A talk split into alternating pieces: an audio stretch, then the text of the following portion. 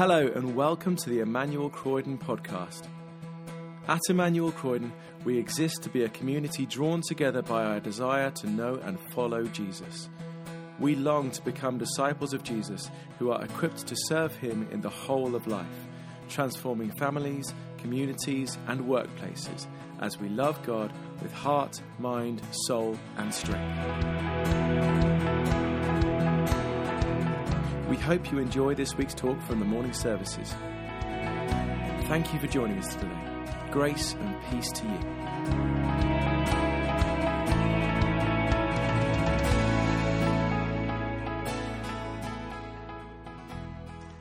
So the reading um, begins at Genesis chapter 40, verse 1. And we're continuing the story of Joseph, who's been falsely accused by Potiphar's wife and now finds himself in jail. Sometime later, Pharaoh's chief cupbearer and chief baker offended their royal master. Pharaoh became angry with these two officials and he put them in the prison where Joseph was, in the palace of the captain of the guard. They remained in prison for quite some time, and the captain of the guard assigned them to Joseph, who looked after them. While they were in prison, Pharaoh's cupbearer and baker each had a dream one night and each dream had its own meaning. When Joseph saw them the next morning, he noticed that they both looked upset. Why do you look so worried today? he asked them. And they replied, We both had dreams last night, but no one can tell us what they mean. Ah, interpreting dreams is God's business, Joseph replied. Go ahead and tell me your dreams.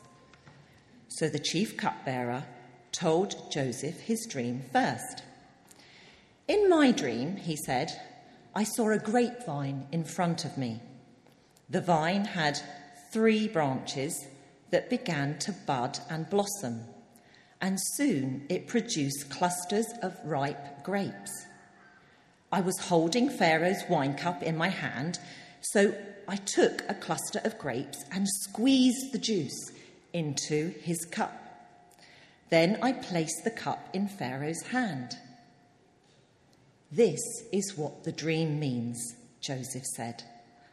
The three branches represent three days. Within three days, Pharaoh will lift you up and restore you to your position as his chief cupbearer. And please remember me and do, do me a favour when things go well for you.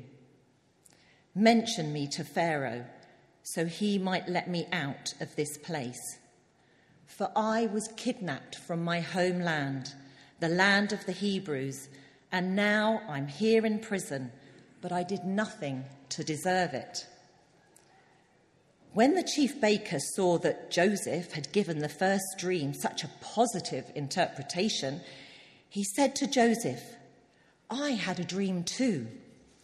In my dream, there were three baskets of white pastries stacked on my head.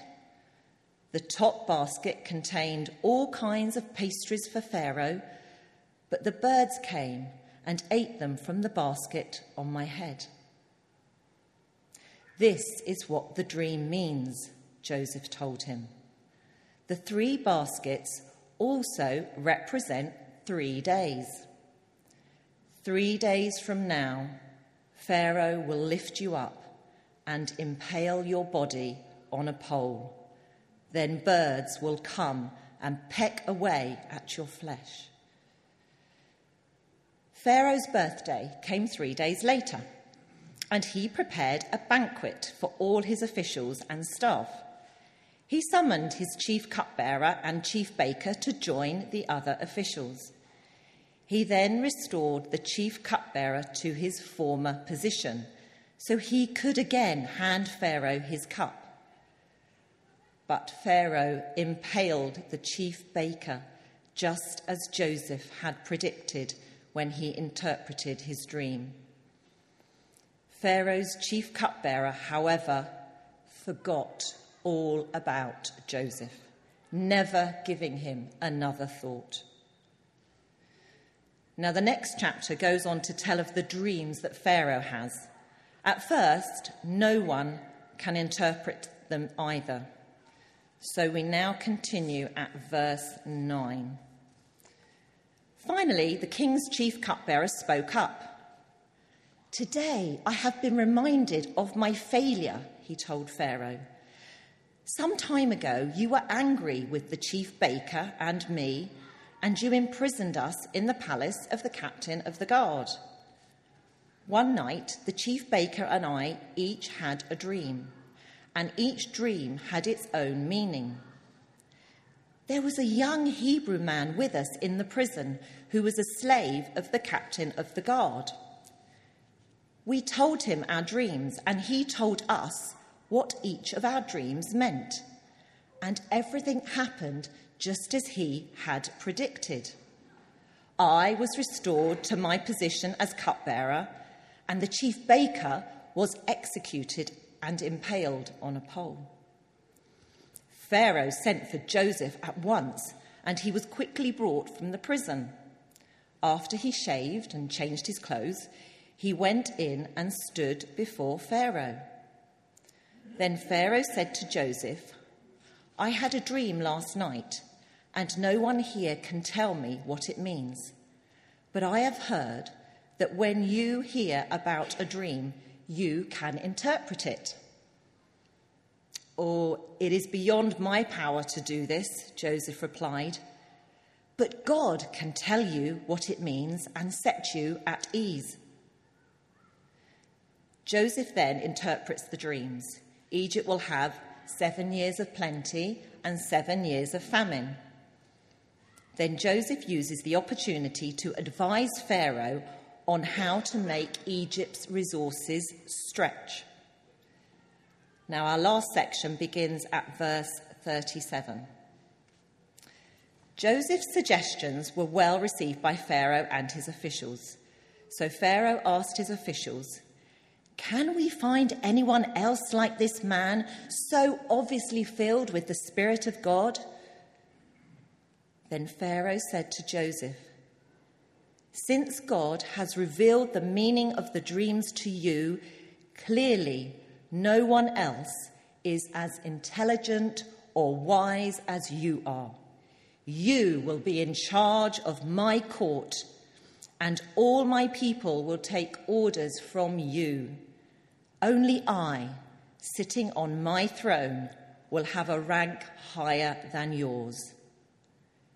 Pharaoh said to Joseph, I hereby put you in charge of the entire land of Egypt.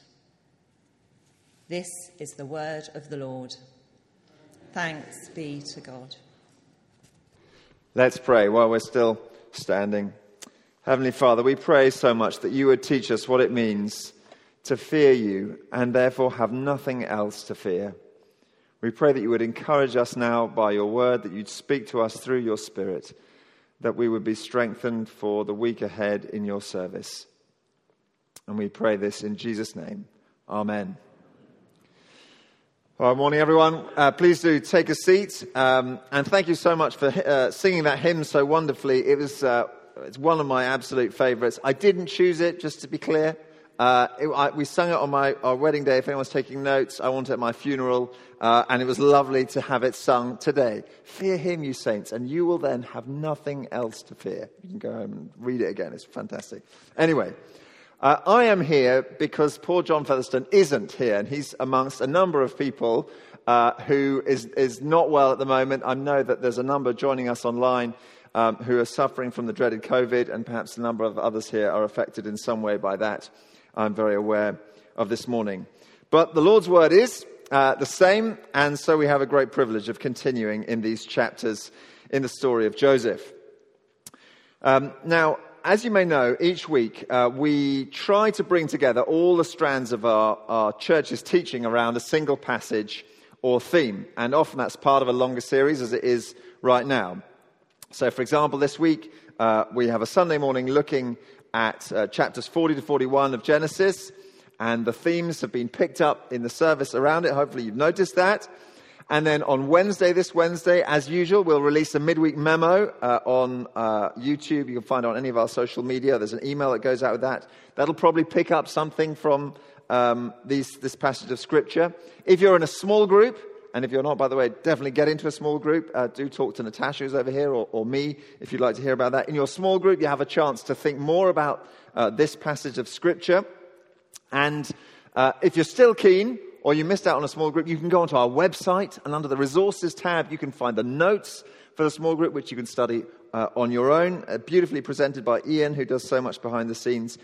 The point of all of this is we try to be joined up in all our learning. We like to be joined up. Hopefully that helps you. Hopefully you can see, see what's happening there. And it allows us to go on a journey together in the scriptures. Having said that, I don't think any of us was prepared for the decision by the BBC to also synchronize the Platinum Jubilee concert with our teaching program. However, the observant of you will, will, have, will have noticed there they were. We were minding our own business, celebrating the uh, Platinum Jubilee, and suddenly Jason Donovan appeared in his Technicolor Dreamcoat singing Any Dream Will Do. Thought it was a great moment for me personally in my career as a vicar. Perfectly on cue with my sermon series. There we go. But the thing about that song, uh, which, let's be honest, has helped a lot of us understand and remember the story, uh, for a certain generation, it's the way that we remember the story of Joseph. Now, there's a lot in the musical that's quite true to the original story, the basic sequence, the character names. There's a fair bit that just isn't at all connected. So, there's generations of children who've grown up thinking that Pharaoh was basically a latter day Elvis Presley and they've had to be kind of disabused of that, of that notion in later life. The most striking detail, though, the most striking difference is the absence of one key character in the musical. Now, I realize this is a bit niche, but if you can think back to it when you last thought of it, I wonder who you think that is.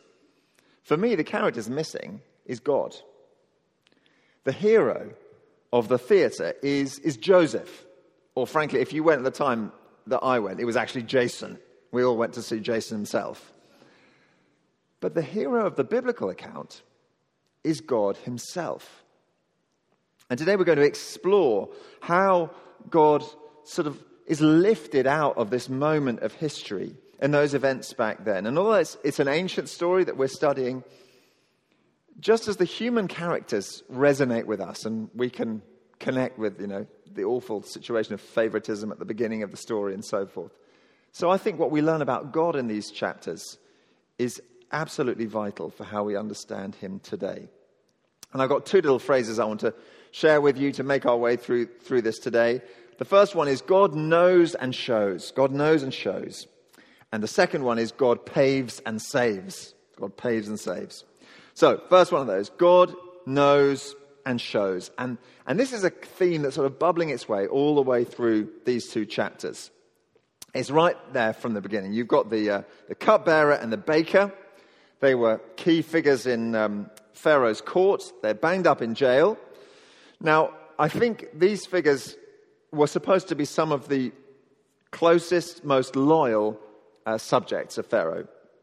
Necessarily loyal because I think part of their role was to protect him as a last line of defense against poisoning. So they would ensure that the king's food and drink were safe. Now, the fact that they both end up in jail, um, let alone the baker's miserable end, uh, also suggests that Pharaoh's court was, shall we say, not really caught up in the niceties of HR.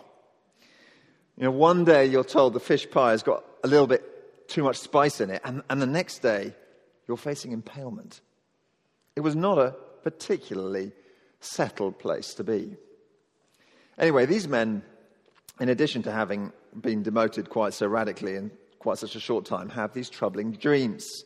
So, verse 8 of chapter 40 We both have dreams, they say to Joseph, but there's no one to interpret them.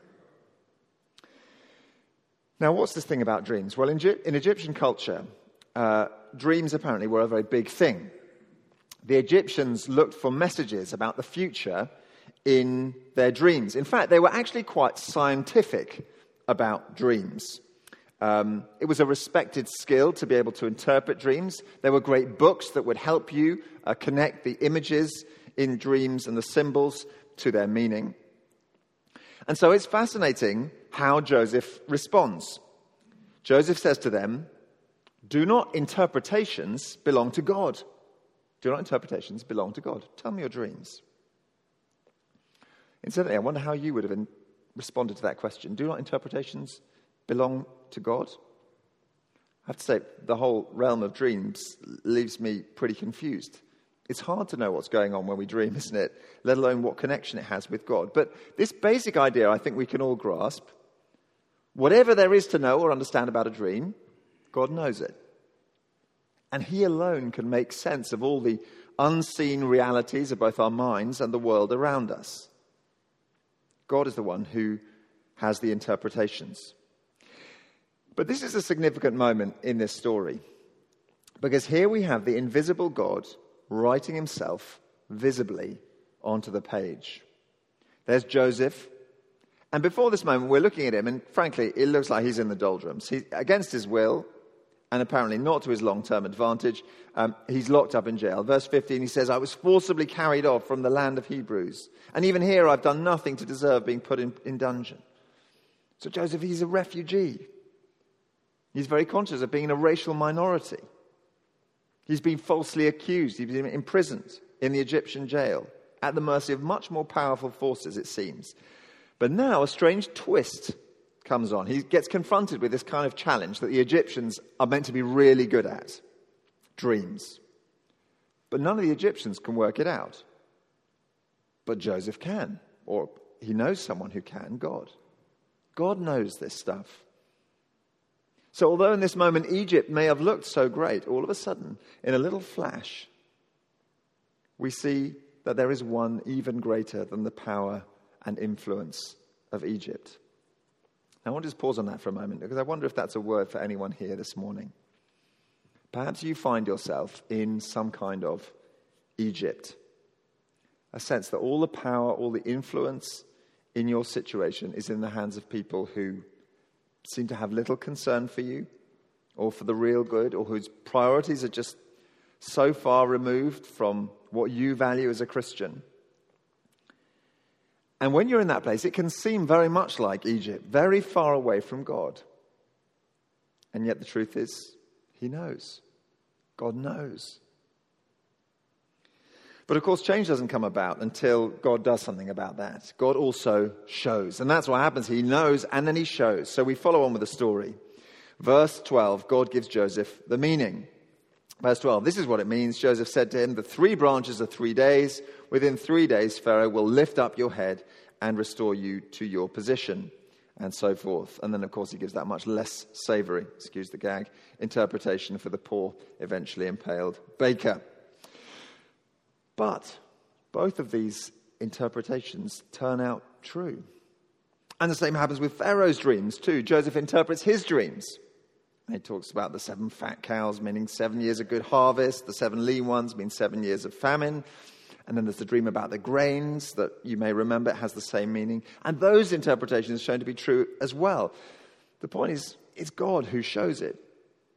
God is the one who really knows what's going on. So uh, it bubbles out again in, in, in the exchange with Pharaoh very clearly, verse 14 of chapter 41. So Pharaoh sent for Joseph, and he was quickly brought from the dungeon. He gets shaved, gets his clothes changed. Verse 15 Pharaoh said to Joseph, I had a dream, no one can interpret it. I've heard it said that when you hear a dream, you can. Now, this was Joseph's great moment, right, to say, of course, well, actually, I'm very good at interpreting dreams. Actually, you, you've really lucked out. He doesn't say that. Verse 16. He says, I cannot do it. But God will give Pharaoh the answer he deserves, he desires. And then a little later on in verse 28, um, uh, similar kind of theme. It's just as I said to Pharaoh, God has shown Pharaoh what he's about to do. It's all God's doing. God's the one who knows and shows. Now, why make such a big song and dance of this? Well, I guess because it's such an important element of the story. The great hero is God. And in fact, this is what God is like in general. He's a, he's a God of revelation. This is how God deals with his world and his people. And I find that a great relief. You know, if we had to work out God from completely from where we are, it would be a nightmare, wouldn't it? Either we'd, we'd come up with some horribly domesticated and limited deity of our own imagining, and we wouldn't agree with what it was, or we'd despair of trying to find out. We think, well, we've got no idea what God is, so who knows? But in fact, God, God's way is to reveal himself, to explain something of his purposes to the people he's created. Think about the whole story of the Bible. He speaks in the Garden of Eden to Adam and Eve. He reveals his plans in, in words and dreams and visions to Abraham and, and his descendants. And then he sends his, his prophets to communicate his mind to his people. And then he comes into the world in Jesus Christ personally to make himself known. And then he leaves his spirit to inspire the written word in the scriptures. God is in the habit always of making himself known. Now, of course, God has not shown us everything. I, I, guess between us, we could amass quite a lot of questions that we would like to ask God that this side of our eternity we're not going to get the answers to. And even what we do know now is still limited by basically the size of our brains. Our limited minds can only cope with so much. But God is still a revealer, He's still committed to making Himself known. And I think that makes such a difference for us as Christians, how we approach our faith. That's one of the really significant things for me that give me confidence in the scriptures. This is, this is the kind of thing that God does. He makes himself known from the beginning. But it's a big question, is it? Can, can we really believe that God put together a book for us to know him? Well, here's why I think we can. Because since the very beginning, this is the kind of thing that God does. He knows and shows. But of course, that comes into our lives personally. Uh, let me ask you a question. I wonder when the last time was you prayed for revelation from God. When was the last time you really wrestled? Lord, make yourself known to me. Help me understand. If you've got kids, I wonder how you enable your, your kids to grow up in a way where they see the adults around them learning from God, seeking God. Would your kids be able to explain that this is how it works? I know the adults in my life are dependent on God for revelation, for wisdom. They expect to hear from Him. Of course, this particular incident um, in the scriptures begs the question about dreams very specifically. What about dreams? Um, and here I'm, I'm not on particularly expert territory. I guess I know as much as you do that, you know, dreams is not something we're particularly comfortable talking about in 21st century Western culture. But God promised dreams and visions to his church. And actually, they continue to this day throughout the world. Now, from the many stories I've heard of the gospel going out into the world, particularly in the Muslim world, it's often accompanied by dreams and visions. If you'd like to hear more about what the Lord is doing through dreams and visions around the world, I'd recommend um, some of these books. I've got two books that I want to recommend to you. One is Nabeel Qureshi's Seeking Allah and Finding Jesus. Um, he sadly died of, of, cancer. This is an amazing testimony of his own coming to faith, connected with dreams. Um, and the other one is uh, Bilquis Sheikh's I Dared to Call Him Father. And again, she uh, was a believer, uh, uh, a Muslim believer in Pakistan to whom um, the Lord revealed himself in dreams. And both give us a sense of what God is doing to show himself in dreams in the world. So it still happens. God knows and God shows. Secondly, and, and more briefly, God paves and God saves. And you're going to have to forgive my choice of words here, but I just kind of had to go for it because it rhymes. You'll probably remember it. God paves and God saves. I'm not talking about driveways here, just to be absolutely clear. Uh, I mean, God paves the way. The story of Joseph is a masterclass in God's carefully paving the way for his purposes to be achieved. If you've read this story a few times, you, you know that it, it kind of reaches its climax at Genesis chapter 50, verse 20, where uh, Joseph explains to his brothers, he says this He says, What you intended for evil, basically, when you lobbed me in the well right at the beginning, what you intended for evil, God intended for good, for the saving of many lives. And we see God paving the way for all of that here in chapter 41. We see him moving the pieces. Um, so, from the beginning, you remember the, the brothers, they callously sell Joseph to the slave traders. Of course, because they've sold him, that gets Joseph to Egypt. Now, Joseph goes into service with Potiphar and he gets falsely accused. That's a bit grim, ends up in prison. But as a result of being in prison, he now meets the cupbearer and the baker, who are part of Pharaoh's court. So he gets close to Pharaoh. Now, those guys both have dreams. That gives Joseph the opportunity to show his knowledge of God and be noticed by people who are then close to Pharaoh. Then, of course, the cupbearer forgets about Joseph, and we think the whole thing is diving again. But that means that later on, in two years, Joseph gets a, a really spectacular entrance to the court when Pharaoh is looking for someone to interpret his dream. And of course, at that stage, because Joseph is in the room having just explained what the dream meant, he's then also the first person in the line to actually get the job to oversee what's going to happen. That reminds us that God is paving the way all the way. But, flip side of that, this story reminds us, it's not very easy to live halfway through the story. It's tough in that moment when God is still only paving, and perhaps that's what it feels like a bit for you where you are in your life right now. Let's just think our way for a moment into Joseph's situation. Do you remember how Joseph, after he interprets his dreams, he said, By the way, remember me to Pharaoh, won't you? And I guess what would have happened is that, you know, the, the, the cupbearer goes off to return to Pharaoh, and Joseph knows he's aware of the injustice of his own situation. And Joseph's thinking, okay, well, it's not going to be long before, you know, I'm going to get fished out of here. And so a few days go, go past. Nothing yet. Oh, the cupbearer must be busy. You know, he's just sort of getting his knees under the table again. Um, but, you know, every day at this stage, Joseph is still on his knees. Lord, thank you so much. I really thought it was all kind of up the creek, but then you sent me these two people and I was able to interpret the dreams. And now they're with, Pharaoh, you know, one of them's with Pharaoh. It's going to go well. Thank you, Lord. Amazing provision. And then a week goes past and he's still in jail. And then two weeks. What's going on? And then it's a month. And then it's two months and still nothing. He can't, he can't have forgotten me, Joseph thinks. And God can't. Why would God do? I mean, he lined everything up like this perfectly. God had everything just on a plate for himself there. All that had to happen is the guy needed to not have amnesia, and I'd be fine. What's the point of organizing it all like this? And then the guy's just forgotten me.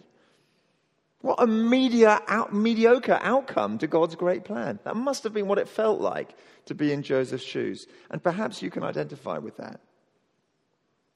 But then, eventually, it resolves. But don't miss this verse, chapter 41, verse 1 when two full years had passed. Two years, Joseph is sitting there thinking, well, I mean, that was a, that was a joke, wasn't it? That was all teed up, and then it just went straight down the pan. Two years. But then, of course, the moment comes, he gets Pharaoh's call up. Two years of confusion suddenly makes some sense. We see God paving the way to save. But it's a long game, it's not easy living in the middle of it. So let me ask you this morning if you're living in the middle of that kind of a situation if you're in that place where the pieces of the jigsaw just are not fitting together, if you're in that place where there's seemingly no progress, perhaps it may be very acute for you. Why don't you make the most of our prayer ministry afterwards? Share it with a friend or, or pray with someone here just about what, you, what you're struggling with. But you know, in a sense, I think all of us are in that place. All of us are kind of in the middle of it. We live between the resurrection of Christ and his second coming. So we live between the beginning of God's plan and its completion. And you know, all the confusing situations that we have, and there will be many and varied, are all variations on the same theme. We can see what God has started, we've seen in the resurrection a glimpse of what God is going to do one day for all of us. But right now, we can't quite see how it all joins up. And so we need faith to trust that God's purposes have not got derailed. Well, we could continue, but there's so much uh, in there. I think we'll leave it there. I just want to leave you with one last quote. One of the things I love to do is look at what saints over time have thought about the scriptures.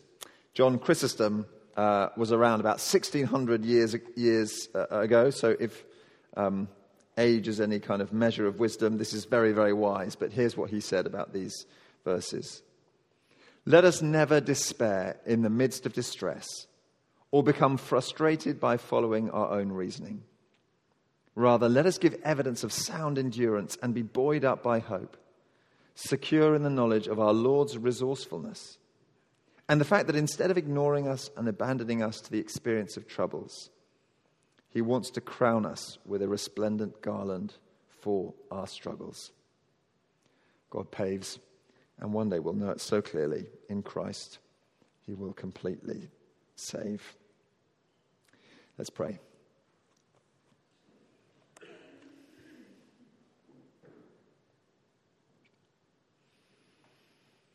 Lord, we thank you for this picture of one servant of yours walking the life of faith. We thank you for the way that you showed in his life, the way that you make yourself clear, the, the way that you show yourself to us. And we pray this morning again that you would reveal yourself to us. Reveal yourself through your word in our hearts, that we would have a sense of what your purposes are for us. And Lord, we pray for each one of us as we find ourselves in different ways in the middle of your plan, in the middle of your purposes, not fully knowing how it will work out. We pray that you would give us confidence for the future, faith to depend on you for all the things that we ourselves couldn't work out, and trust that even as you're paving the way now, you will eventually save. We thank you for this. In Jesus' name, Amen. Thanks for listening to the Emmanuel Croydon podcast. For more information about our church and everything we have going on, visit our website, emmanuelcroydon.org.uk. You can also follow us on Facebook, Twitter, and Instagram to see and hear what's going on in the life of our church.